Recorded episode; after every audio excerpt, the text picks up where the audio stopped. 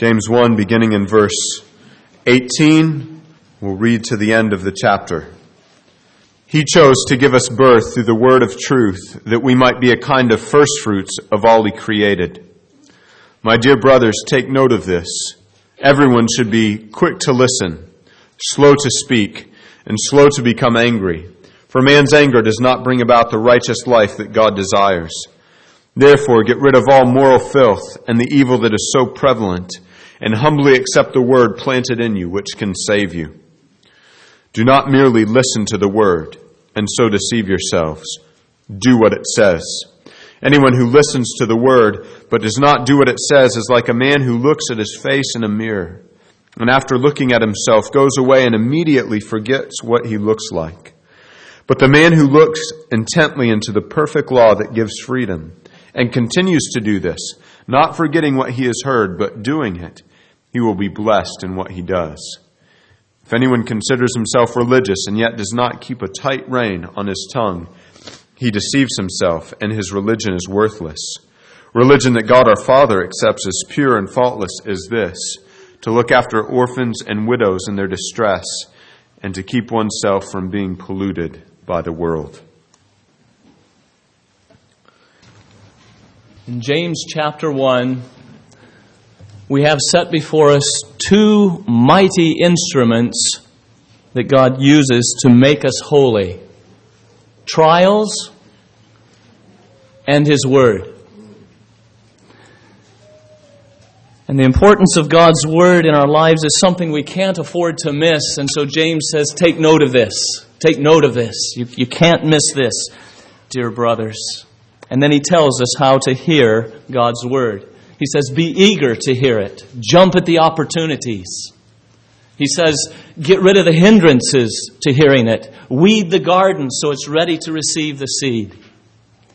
And then he tells us, thirdly, to humbly accept it, bowing beneath it. And all this is absolutely necessary for this powerful instrument to have effect in our hearts. But James now tells us it's not enough. It's not enough. And we now come to the critical step without which all of our hearing is wasted. Do what it says. Notice the command. We have this morning a command and an illustration. The command, verse 22, do not merely listen to the word and so deceive yourselves. Do what it says. And right away we learn that hearing the word, what you are doing right now, is not an end in itself, but is a means to an end. And the end in view is doing what it says. Psalm 119, 105, thy word is a lamp to my feet and a light to my path. This is to affect the way I walk. That is how I live. That's what James is saying to us. It's meant to transform us and make us holy. Jesus says as he prays to his Father, sanctify them through thy truth. Thy word is truth. Make them holy by this book. And so its purpose is that we are to carve out new ways of living because of what this word says. We are to carve out new ways of thinking, of speaking, of suffering, of loving, of working. And if that's God's aim in bringing His Word to us, then it must be our aim in hearing it. We should hear it so as to do it. We're not out for a higher biblical IQ this morning. We're not out to gain more knowledge, to sharpen our sword, to fight against people who differ with us. Yes, we must give a defense for the faith. But I'm here this morning to hear God's word so as to bring my life into line with it. It's like a car that gets out of line and it's pulling one way or another. And we come to hear the word to bring our lives in line with it. And that will affect the way we listen to it, the way that we read it. We should do so asking the question, is there something here that I should do? And when you see it, it might be helpful just to jot it down. You make to-do lists? Here's some important to-do lists.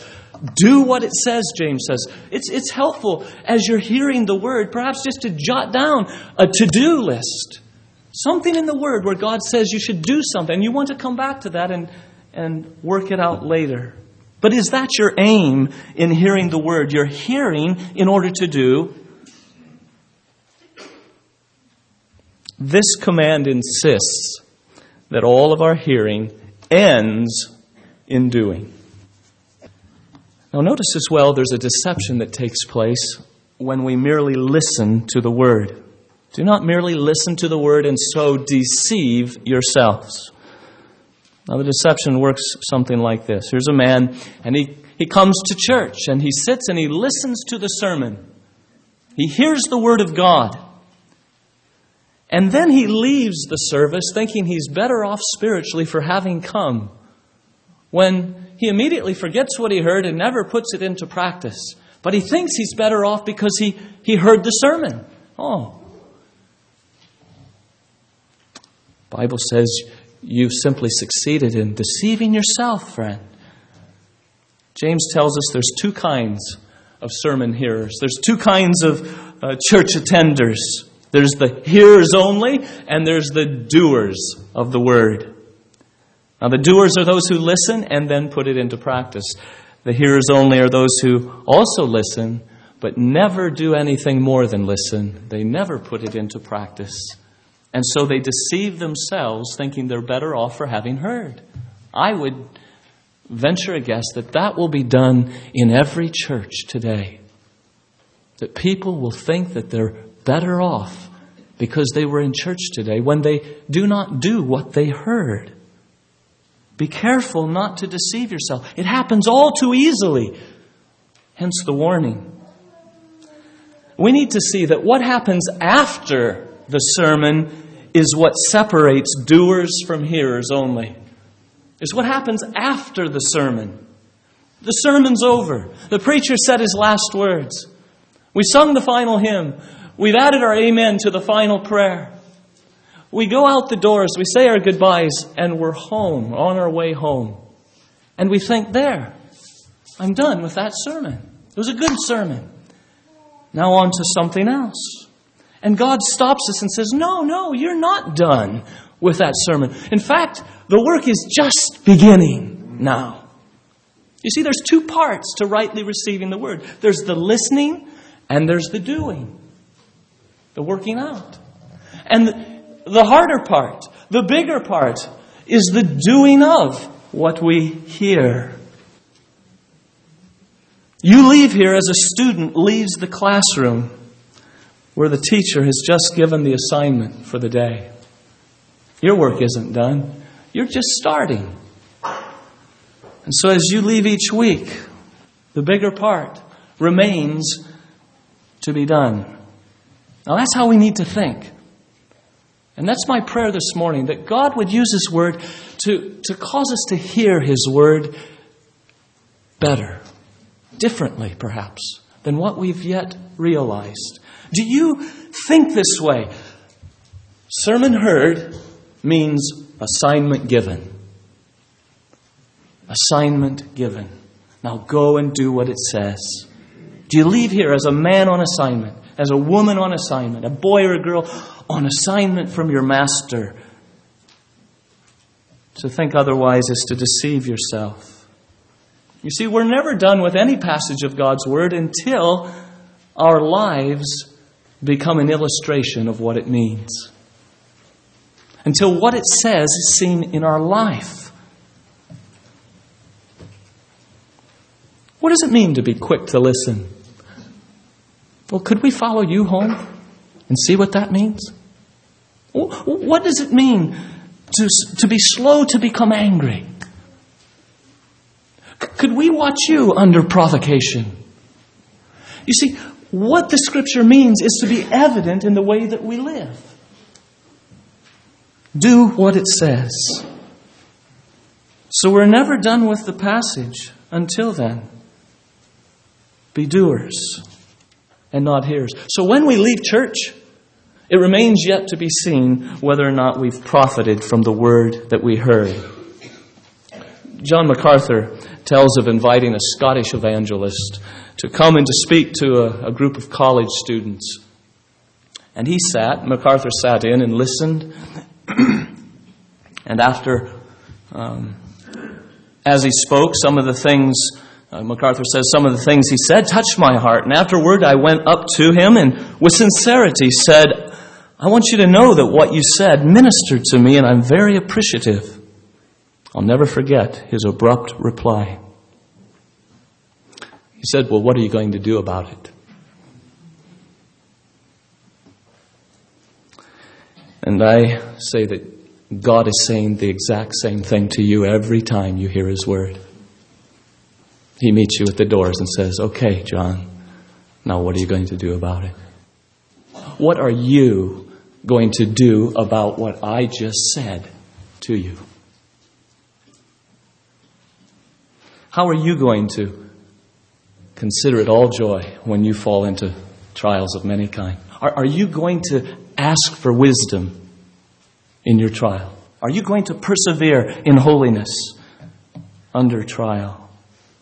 And by the way, how'd you do with last week's assignment? Anyone here more eager this week to hear the word? Did you get rid of any moral filth, so that your garden would be ready to receive the word? Did you receive the word this week any more humbly? Submitting to what your king says. You see, you can be moved to tears in a sermon, but be no better off if you never get around to doing what it says. You can get goosebumps in church and be no better off for being here. Your profiting from the word is not merely to be measured in terms of emotions felt or knowledge gained, but in terms of obedience given.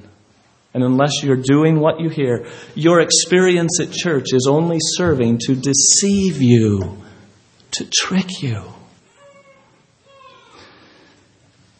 Let me ask you, are you better off for going to the doctor and listening to him if you don't do what he says? He says, John, you've got dangerously high blood pressure. You need to take this medicine. You need to stop eating these foods. You need to start exercising. And I leave the doctor's office saying, I feel better. And I haven't done anything. And you say, you're deluded. Exactly right. I have deceived myself because I've been to the doctor and I've listened well to what he said. But I have not yet done it. I'm deceiving myself to thinking I'm any better off for it. Now, at Grace Fellowship Church, we do a lot of listening to the Word of God. If you're plugged into life at this church, then you're hearing around 100 sermons a year and about half that many lessons on the Word in Sunday school. You're having 100 scripture readings a year in public readings of the Bible, 50 brief meditations on Wednesday nights. You're memorizing around 52 verses a year. And then I trust that you're also reading the Bible at home hundreds of times during the course of a year in private and family worship. We're taking in lots and lots of the Bible. And good for you. Good for you. You must. You can't survive without it. But James is simply saying, folks, before we leave this subject of the powerful instrument of the word, you must get this fact that it only does you good if you do what it says. So we must ask, does the hearing of God's word translate into living? What new obedience can we point to? What's the last thing you started doing simply because God's word said it? What new habits have you started doing because you read something? What's the last thing you've quit doing because of something you've read here? Old habits, old ways of living, put to death.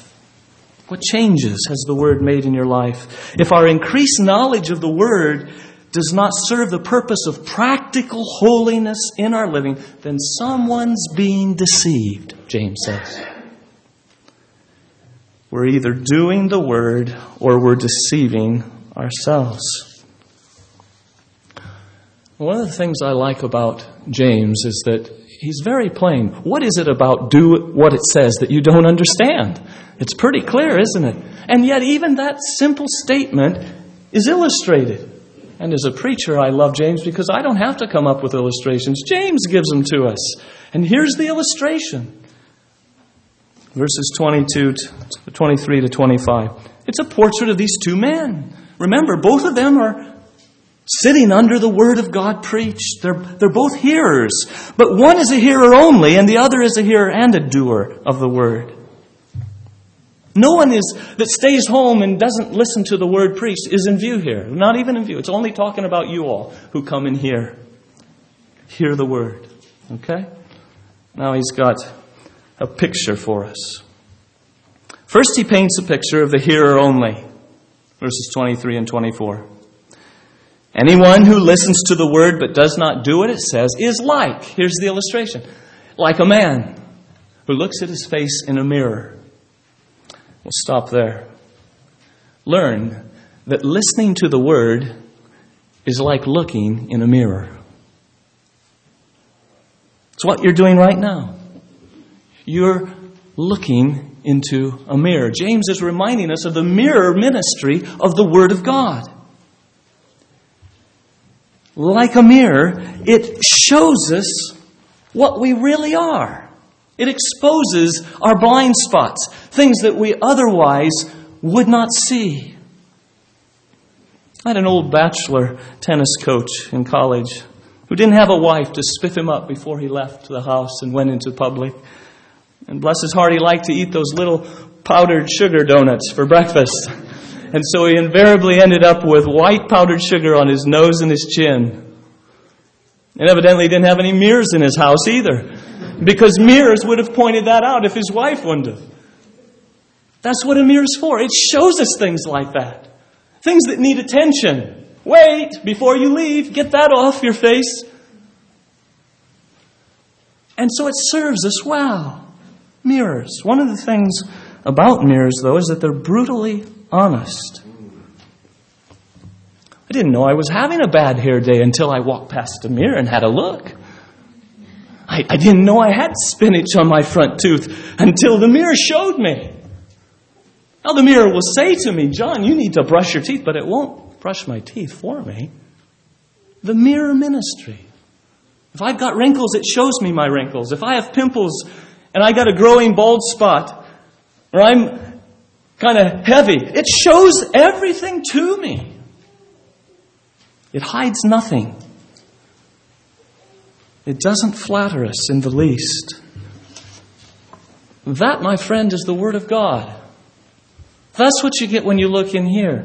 You get to see yourself as you really are, not your high opinion of self. Some people say, that's why I don't like mirrors. They don't do me justice. No, they don't let you live in ignorance.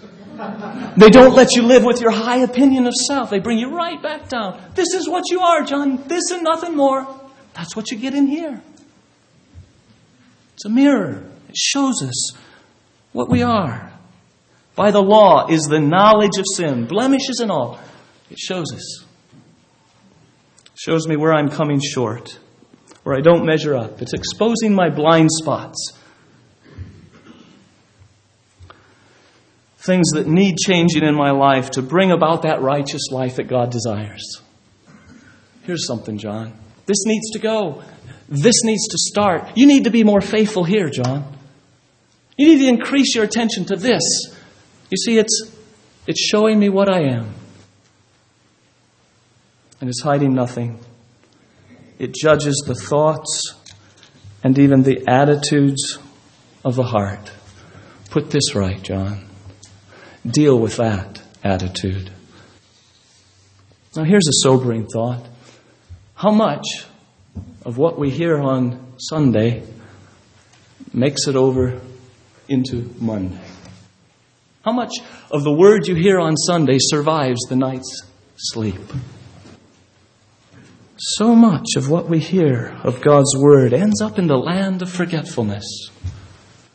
How easy it is even to have our own reading of the Word, and we read it and we're listening to it, and we walk away and we can't even remember what we read. So easily it moves into that land of forgetfulness, and we're busy and we've not accomplished anything but moving the bookmark forward in our Bibles. James says, no, do what it says.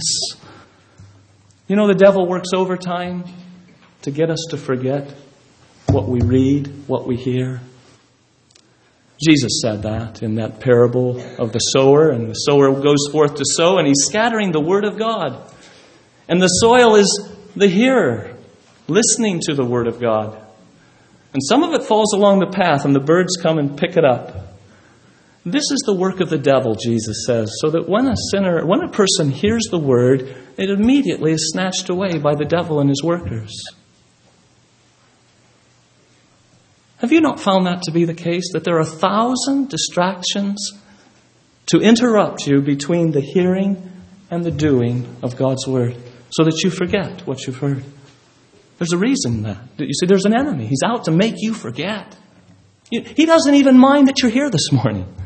That'll just add to your deception if you don't do what it says. It's part of his ploy. But in that parable, there's also weeds that grow up. And they choke out the Word so that it never bears fruit. It never gets from hearing to doing. And what are those weeds, Jesus? Tell us. Well, they're the cares of life. The ordinary cares of life. What you've got to do tomorrow. The whole list. The deceitfulness of riches. The things that you want. Weeds choking out the Word so that it never gets into the do column of your life. That's the characteristic of the one who hears the Word of God. You know, I've missed a whole section here. And it has to do with Bunyan's Pilgrim's Progress. Second part of the book, Christiana and Mercy look into a wonderful mirror, a looking glass that they found on the dining room wall of the shepherd's house. And Bunyan describes it this way. The glass, the mirror, was one of 1,000. One way it would present a man with his own features exactly. And turn it but another way, and it would show one the very face and similitude of the Prince of Pilgrims himself. You see, we're talking about the mirror ministry of the Word of God. You see what Bunyan's saying. It's a mirror, and it shows us two things. It shows us ourselves and our Savior. It's a mirror. You see the Savior in all the beauty of His holiness. And you see your sin in all the ugliness of your lack of likeness to Jesus. And you see both in this mirror. In fact, I posit that you've not yet seen the ugliness of your sin until you've seen the beauty of your Savior. You've not seen how abominable your sins are until you've seen how beautiful His holiness is. And you see both in this Word. You just turn it a different way and you see it, Bunyan says. Never does my pride look as so ugly as when I see my Savior's humility. He's washing feet. And I'm arguing about who's the greatest. He's laying down His life, and I'm trying to figure out how to save mine. We look into this mirror and we see Him being abused and mistreated there at Calvary, spitting on Him, beating Him, slandering Him, lying about Him, mocking Him. And He takes it all so quietly. And here I am. He's forgiving His enemies, and I'm hating mine. He's not retaliating. And suddenly all my devices of getting even look so stinking wicked. I've seen the Prince of Pilgrims, and I've seen my own self in this mirror, the mirror ministry. It shows me what I really am. So James says, this man, this hearer only, is like a man who looks at his face in a mirror. And he finishes the picture by saying in verse 24, and after looking at himself, goes away and immediately forgets what he looks like. That's the picture of the hearer only. He stumbles out of bed in the morning. He gets dressed. He goes into the bathroom. He sees what a mess his hair is in. But before he does anything about it, he hears the coffee maker beeping in the kitchen. So he hustles out into the kitchen and he has breakfast and he listens to the morning news or watches the morning news. And suddenly he notices the time is such that he needs to get out the door and get to work. And his hair is still as messy as it ever was when he got out of bed. But he just doesn't know it anymore because the mirror is no longer in front of him.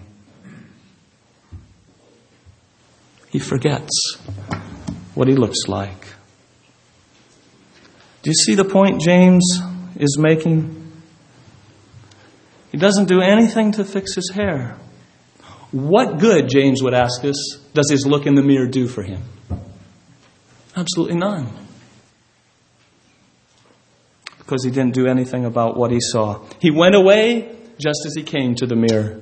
And folks, there are people, and I am one of them, who have come to the Word of God and left the same way that we've come to it. What good has that coming to the Word done me if I do not do what it says? Well, that's the challenge, not to forget when we have an enemy without and within that would seek to get us to forget before we get around to doing. But by the grace of God, there's another kind of hearer. This isn't the only kind of hearer there is. There's another kind, James says, and he's the doer of the word. He both listens and he does what it says. You can't help but see this contrast all the way through. Here's the man, but the man, verse 25, who looks intently into the perfect law that gives freedom and continues to look intently, continues to do this, not forgetting what he has heard, but doing it. He will be blessed in what he does. Now, we don't have as much time as I would like to give to this, but you need to notice here that the Word of God is called the perfect law that gives freedom. Amen. Some Christians do not know how to speak of the law in positive terms. James does not have that problem at all. He said, it's the perfect law. There is absolutely nothing lacking in it. It's complete. It's all sufficient. And he says it's the unchanging transcript of the righteous life that God desires. The moral law of God, summarized in the Ten Commandments. According to James, being a doer of the word is the same as obeying the law of God. It's perfect. It's unchanging transcript of God's holiness, His moral law. And he says, those who do obey it find that it is perfect freedom. Notice he calls it the law of liberty, the law that gives freedom. It's a liberating law. Some laws are enslaving and make people slaves in bondage. This is a wonderful law. It liberates. Do you know it that way? Is that your view of the law of God? Old and New Testament alike, the moral commandments of God. Do you view them as liberating laws? That's what David says about it. I run in the path of your commands, for you set my heart free. Tell me, you who think that the Bible is so constricting and doesn't let you do anything, what is freedom for you? You say, well, it's doing what I want. Friend, that's bondage. Because outside of Christ, what you want is to serve yourself. It's to do what your own evil desire says do. And every time you do it. Can't you see what Jesus says is right? That whoever sins is the slave of sin? And so the guys are talking dirty. And your heart says, join them. And you join them. Go ahead and take that thing at the store without paying it for it. And you do it. And all along, you think you're free to do what you want. You are a slave to your own evil desires and don't even know it. That's the worst slavery of all. To be such in bondage and not even to know you're a slave to your sin. Here is the perfect law that gives freedom. Where does a heart that's been set free run? Right down the straight and narrow of God's laws. I run in the path of your commands, for you have set my heart free. Where does a heart really set free want to run? In the way of God's commandments. Psalm 119, 45, I walk about in freedom because I have sought out your precepts. There's plenty of room on the straight and the narrow way for the man with a new heart. He's walking about in great freedom. He recognizes that the law is not something that constricts him to do him evil, but it's something that sets his heart free from thousands of evil desires that would have drug him down into traps. I could take you around to one after another here this morning who would tell you how liberating the law of God is. My life was here, and then God brought His law into my heart with power and transformed me and has set me free from these bondages and addictions. What a wonderful thing is the law of liberty, and James has no problem speaking of the wonders of this law. Indeed, as Pastor Aaron prayed in Psalm 19, in the keeping of it there is a great reward. And we'll get to that at the end of this passage. So, according to James, to be a doer of the word is to be obedient to the moral law of God and its freedom. Now, how do we move then? The issue that we're talking about is how do we move beyond merely listening to doing? And this picture, this man, shows us the way.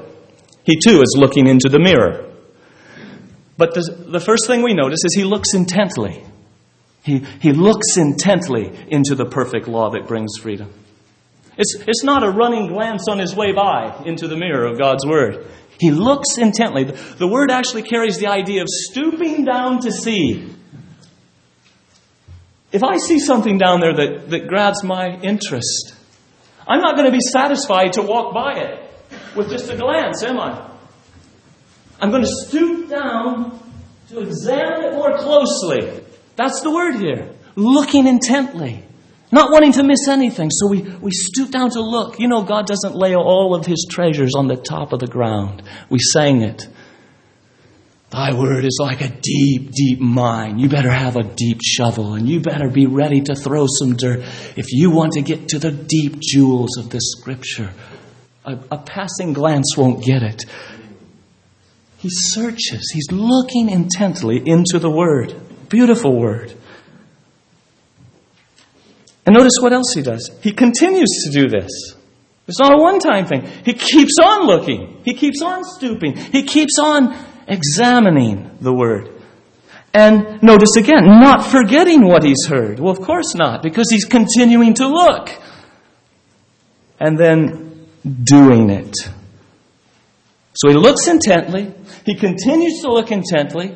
So he's not forgetting what he's heard, but he does it. There, he's gone from hearing to doing. Did you see the important steps in between? If not, we'll not pass over from hearing only to doing. What is the important step in between? Continuing to look into this perfect law of liberty. Not forgetting, remembering it. In other words, this man doesn't leave the mirror until he's fixed his hair. He looks and he says, that's not right. And he grabs the brush. No, it's still not right. And he dunks his head in the sink. And he works at it some more. There. Now that's what it's calling for. And he's ready to go on. That's what this man is like. He keeps looking until he's doing. I suggest there's loads of instruction in that for every one of us this morning, to teach us how to receive the Word of God. You keep looking until you are doing. We must find ways and time to keep looking so we don't forget but that we do. And I simply want to lay out some practical suggestions on how to keep the mirror before us until we are found doing. And all of them have to do with what we do after we hear the word. And I'm afraid that's where we lose so much of the benefit. We go to all the trouble of getting ready and going and sitting and listening with attentiveness. And all of that labor can be lost because we won't do a little more labor afterwards. It's like the hunter proverb says.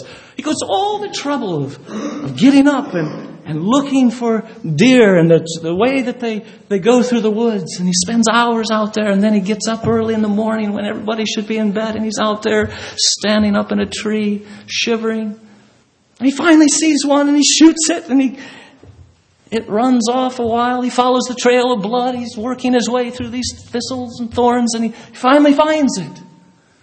And then he's too lazy to fix it. And so he goes home empty. His laziness has cost him all the effort he went to.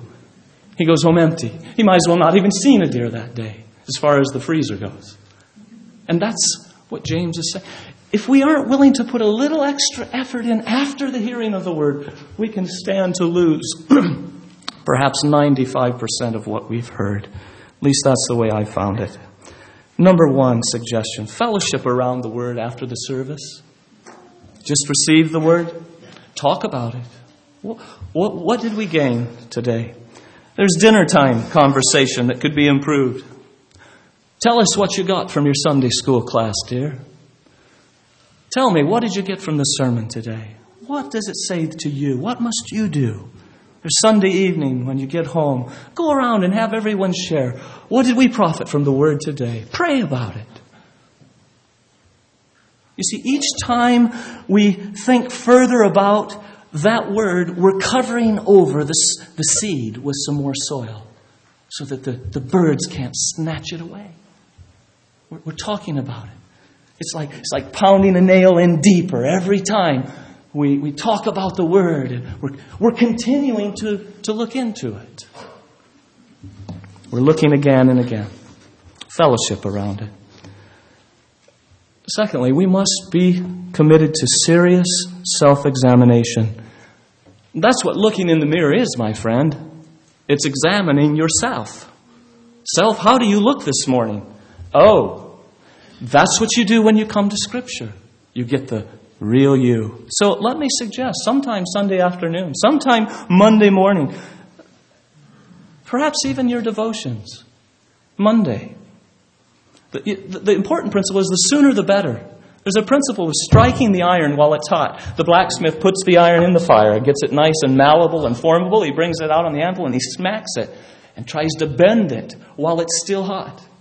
Folks, when we leave here, I trust that there's something that's still warm and hot in the Word. But the longer you wait, the more pounding it's going to take to get that thing to shape. So while it's hot, while the Word is still fresh in your mind, get some time alone to examine yourself. Open your Bible to the passage that was preached, along with any notes that you've taken. Maybe you've got just a couple scribbles of things you need to do. And Yeah, yesterday, Lord, you told me that I needed to start showing more consideration to my children. Okay, what does that mean for me? And you start to think about it and meditate. Is there anything that must change to bring my life into line with God's word that I heard yesterday? How should that passage be worked out in my life? And you notice any of those things to do that you took. Things to start, stop, continue, do more often. Be very specific. Spell it out. And then pray over it. Indeed, be praying all through this process. It's prayerful self-examination. Search me, O God, as we all prayed, as Ed led us this morning. Search me. You show me how to apply and what must be changed in my life. The Holy Spirit is the greatest preacher. Ask Him to apply that word to your heart. Don't expect the preacher to do all the applying of God's word to your heart.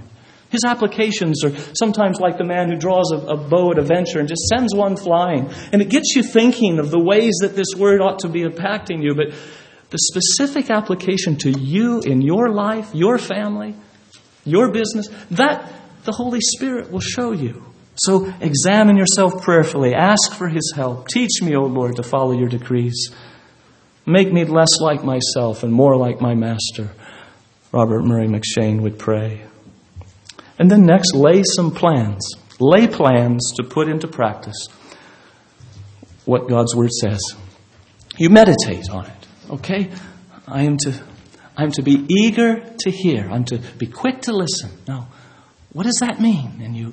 Okay, that means that I've got to be quick to have my time in the Word every day. So I'm going to lay plans, and I'm going to get my calendar out, and I'm going to say, that's the time, that's the place, and I'm going to scribble a circle around it, and that's the fence, and nothing's getting over that fence by the grace of God.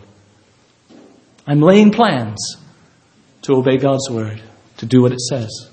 Oh, we lay plans for a whole lot lesser important things. Should we not lay plans for this? And we put it on our calendar, we pray some more. And then we do it as soon as we can. We do what it says, and we do it again, and we do it again, until it becomes like a new habit to us. And that's kind of like clinching the nail. You've pounded it all the way through the boards. You turn the boards over, and the little stub that's left there, you smack it and bend it over. That word is there. It's not going anywhere. Because it's now a new habit with you. It's part of the way you live. Don't just be hearers, but do what it says. You may share with your brother or sister or spouse, a friend, something you want them to pray for. You know, the Lord showed me this about me. Would you pray that God would make me more humble before His Word? I feel like sometimes I just stiffen when I see God's Word. Would you pray that God would break me? And I would come with a broken and contrite heart to His Word. And then have them check up on you the next day. Anything different about you here? This thing that you needed to do, have you done it? Wonderful thing to have brother or sister to help us to be accountable to doing the Word. You know, this is also why on Wednesday night there's always 3 lines on our prayer sheets. It's called Praying Over the Word. Let's see. Sunday, Monday, Tuesday, Wednesday. 3 days later, we're saying, we don't want what we heard 3 days ago to be lost upon us, Lord. Remind us again. What was that word that we heard? Oh, Lord, come and teach us to be putting this into practice. And what are we doing? We're looking into it one more time. We're pounding the nail one more time. We're covering up with more dirt that precious seed. And then memorize it. Memorize Scripture. Some of you are memorizing the book of James as we go through. Great. Go for it. Because every time you memorize and meditate and reflect on it and review it, you're looking again and again. You're continuing, not forgetting what you heard. Even when Pastor Aaron reads or when I read in the evenings, when we read back over the Scriptures that we preached last week, it's a reminder to us. Let's see, what have I done about being quick to listen, slow to speak, slow to anger, and so on. And so the very public readings of Scriptures can remind us. Future sermons where we might be asked what we're doing with what we've heard earlier. Then there's your own reading in the Scriptures, your daily devotions. Have you not found that some of the things that you hear from your pastors, you're reading somewhere completely different on your own, and you're having the same truth reinforced? Well, that's simply because it's one book and one author, and he keeps saying the same things over and over. And so you've got 66 books, and they're all pointing you to the same Savior. They're all pressing home the same moral holiness of life. And so your own reading is driving another, the nail deeper that you heard before. And so it is another way of continuing in the Word to keep you from forgetting, constantly exposing your heart to the searching mirror of God's Word. Now, I set these things before you as suggestions. I told you that. They're not things to be followed legalistically. They're not things to send you home feeling guilty because you don't do any of those things. I just say, why not start? You may have your own method for doing it, but folks, we need some method. We need to do something that we don't just fall into this pattern of the hearer only, lest we deceive ourselves that because on this day, we heard the word. We're spiritually better off. We're growing. We're growing Christians. Been to church. Heard sermon. Good sermon. That doesn't mean anything. If you don't learn to put things into practice from this sermon, then it's been wasted upon you as well. I can preach sermons that are wasted upon me. I must do what it says. So may the Lord help us.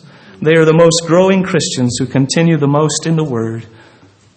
And that not by coincidence, because it is the mighty instrument that God uses to make us holy. And there's a promise at the end to help motivate you. He will be blessed in what he does. Who? Well, this man who looks intently into the law, keeps looking, doesn't forget what he heard, but does it. He will be blessed in what he does. This is the blessed man. The other man is the deceived man. He thinks he's blessed when he's not. This man is the man who's really blessed. Now, James then in verse 25 is describing the blessed man, the happy man, the man with whom things are good. In verse 12, he told us about him that we saw him and he's persevering under trial. Look at him going. He's running. Oh, he's tired. His legs are screaming quit, but he keeps persevering in holiness. He's not quitting. He's the blessed man. To him goes the crown of life. And now James is giving us another snapshot of this blessed man. He's looking continuously into the Word of God, not forgetting, but doing what he says. And folks, there's a connection.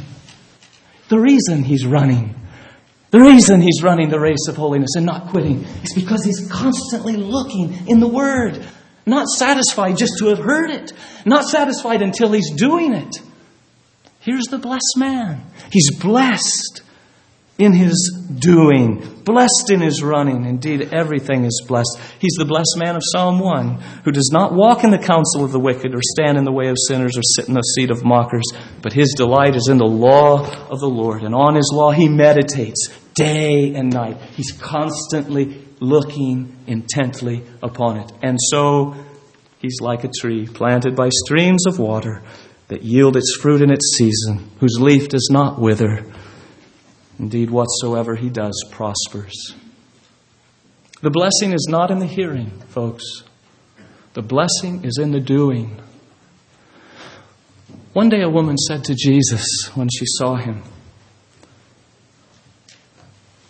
"Blessed is the woman that brought you into the world and nursed you." Jesus says, "No, woman. Let me tell you who's really blessed. Blessed, rather, are those who hear the word of God and obey it." That's the blessed one. "Now you have heard these things," he says to his disciples when he tells them to wash each other's feet. "Now you have heard these things. You are blessed if you do them." The blessing is in the doing. He will be blessed. This is the happy life. It's the life lived God's way. It's life lived following the perfect law that gives freedom.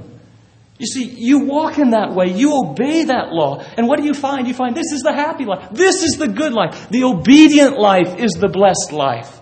The obedient life is the good life. And with that, he gives us this glowing picture of the one who hears and does the word. So I commit you to God and to the word of his grace, which is able to build you up and to give you an inheritance among those who are sanctified by faith in Christ. Do what it says.